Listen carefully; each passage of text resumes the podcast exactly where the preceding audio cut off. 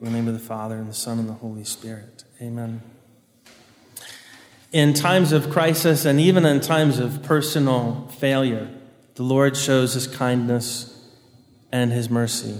This celebration of the body and blood of Christ is a perfect example. It's a, it's a beautiful, beautiful feast day, relatively new as feast days go. Obviously, we frequently have new saints who are canonized and new feast days to celebrate, but solemnities of the Lord are um, sparse. And even though we've designated the Sunday after Easter as Divine Mercy Sunday, there were no new prayers composed. It was simply the prayers and the readings of the octave day of Easter lent themselves to that designation. But what we do today is allow the composed words of St. Thomas Aquinas to guide us in prayer. And there's something very unique in these prayers, both at the opening prayer, which is the prayer um, used at benediction, or in the closing prayer, Christ himself is addressed. We speak directly to Jesus Christ in those orations, those propers of the day, which is almost entirely unique because the prayers of Mass are directed to God the Father. Ordinarily, we um, reflect that in the opening prayer and in the prayer after communion, usually mentioning our Lord by name, but as we pray to God the Father. It's a mark of a relatively modern prayer, even if it's 800 years old. There's, a, uh, there's something new, there's something unique. The church found herself in a time of great trial and distress in those years. There were many heresies that were calling into question the very foundation of the, of the faith, even the real presence of our Lord in the Blessed Sacrament. Whether it was uh, mistakes of, of Berengarianism or mistakes of the Hussites, whether it be those who, who didn't think the Blessed Sacrament was that important, or those who, in misunderstanding it, exaggerated some aspects of it. The flag of the Hussites was a, a banner with a, a chalice. They were, they were insistent that the faithful must receive the sacred host and the precious blood. And, and failing to do that, refusing, was tantamount to depriving them of communion with Christ.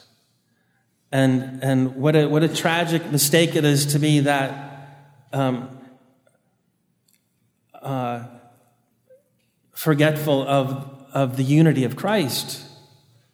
The, the, the bread turns into our Lord's actual body, his, his real body that was conceived in the Blessed Virgin Mary, that died on the cross, that rose from the grave, and ascended into heaven. Because he is alive and not a cadaver, that sacred body is inseparable from his blood, from his soul, from his divinity. What will be in the chalice is wine, and after the words of consecration, that will turn into our Lord's precious blood. The very same blood that coursed through his veins and those of the Blessed Virgin. The same blood that was shed on the cross. And because that blood is alive and not dead, it is inseparable from our Lord's body, his soul, and his divinity. In order to get this message across, the church made it then absolutely um, uniform that the faithful would not receive from the chalice so as to drive home the point that any particle of the Blessed Sacrament, a drop of his blood or a particle of his body, is entirely Christ, complete body, blood, soul, and divinity we, our generation still needs to learn that lesson. Every generation will need to relearn that lesson. It was in my first parish, maybe my first year. It was a first Holy Communicant who is now on to her second Holy Communion. And in, uh, as it so happens towards the end of the line with the, the ciborium running low, the, the sacred host uh, was um, not a complete host, it was half of a host. And as the little one came forward and I held up our Lord and I said, The body of Christ, she looked up at me and she said, That's only part of him. well, eventually she learned the lesson that no, that, that's not just uh, that's not just a part of Jesus. That is our Lord and Savior. It's that kind of um, physical imagination that leads almost all of us to wonder in first grade or second grade if, if that really is the body of Christ, and if, if Jesus was maybe about six feet tall, maybe six two, and over, you know, around 200 pounds or so, then when does he run out? Most have that question. Very few had the courage to ask out loud, but almost all of us had that question. But it wasn't just a time of, of, of general confusion, a time when the church was, was, was visited by great reformers St. Norbert and the Norbertines, St. Francis and the Franciscans, St. Dominic and the Dominicans.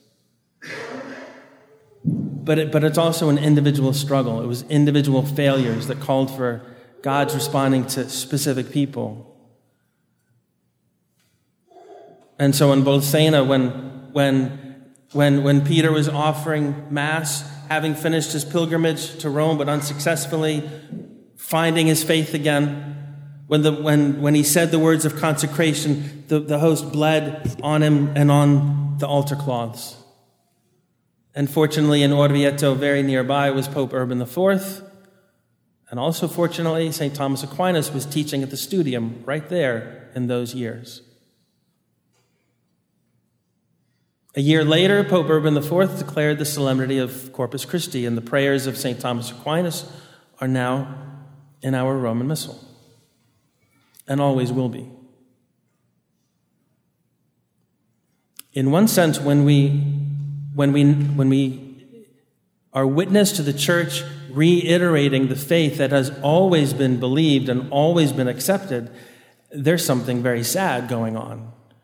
It means, it means that the faith was so poorly transmitted and so poorly understood and so poorly taught and so poorly celebrated that huge numbers of Christians didn't know and didn't celebrate the Christian faith in its entirety.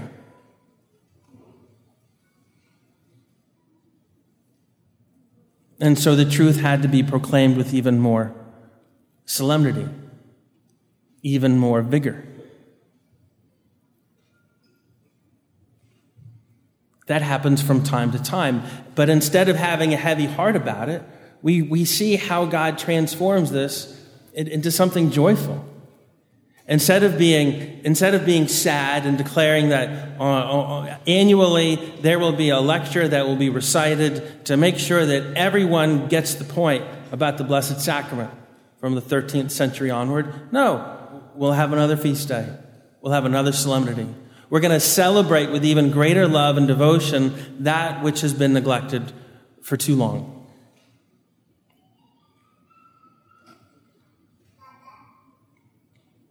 And so it's, it's, it's with that missionary spirit that we, that we, we thank the Lord for the opportunity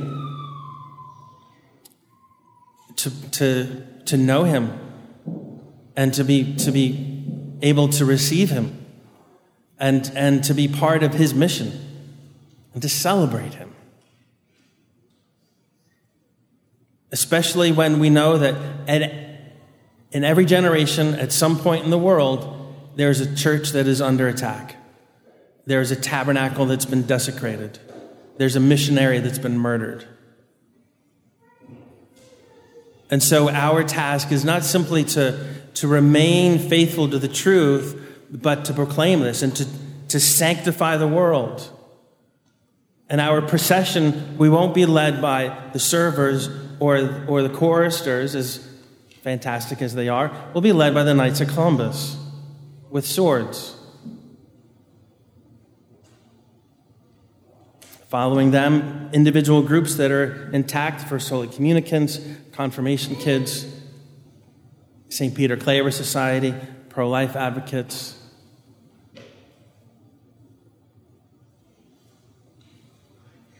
And then our Lord, choir, and then all the faithful. Our mission is to the world. Our mission isn't just um, to maintain our faith.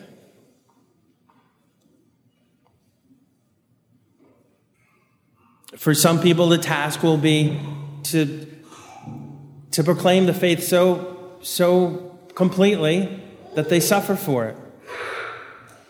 And others will have the task of, of caring for them or burying them. You might know St. Paul in his letters talks about how the desire to be a bishop is a noble thing.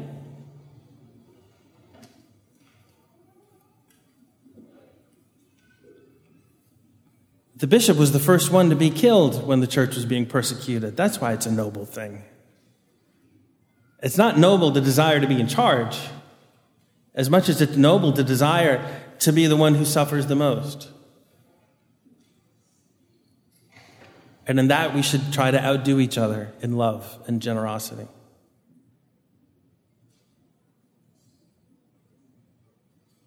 The Blessed Virgin Mary can teach us that lesson who loved the Lord the most, who suffered because of him the most. She teaches us how to receive him and to know that he doesn't come into us just so that we feel better. It's not just for our personal fulfillment. He comes to us so that God can be known and the world can be reconciled to the Father and we can all be drawn up into the sacrifice that takes us to heaven. We receive our Lord not just so that we feel better, as much as God does want us to know how much we are loved and what kind of mercy is available to us if we repent. He, he does want us to be healed and complete and whole and holy, but he, he doesn't come to us in Holy Communion just for our benefit just to satisfy our needs. He comes to transform us so that God can be known. And that the world may know God the Father and be reconciled to Him and be drawn up into this sacrifice. When our Lord was dying on the cross, He was still in His apostles who received Him at the Last Supper. It is only Christ who died on the cross, it is His sacrifice. But his sacrifice does not want to be separated from his mystical body, from his brothers and sisters, from us. So I encourage you don't just believe in the sacrament and even don't even just receive the sacrament, but realize the purpose of the sacrament and consciously participate in the mission of Christ in the world and the mission of Christ to gather everyone and everything together to participate in the sacrifice that is rendered to God the Father.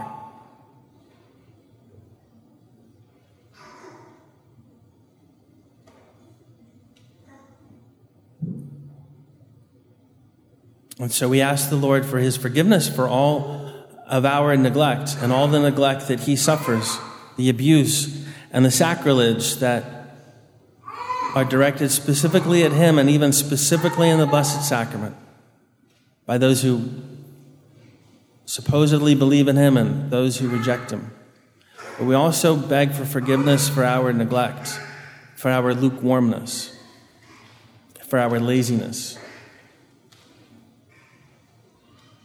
And we thank Him that He still comes to us. He still looks with mercy on, on a fallen world and on a church full of sinners and each of us individually. We ask the Blessed Virgin Mary to teach us what it means to be a temple of God, to be a living tabernacle, to be the proclamation of the power and the majesty of God, how to love, how to suffer, how to remain with Christ how to lift ourselves up into a sacrifice,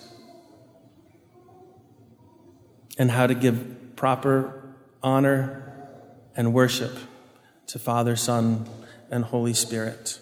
Amen.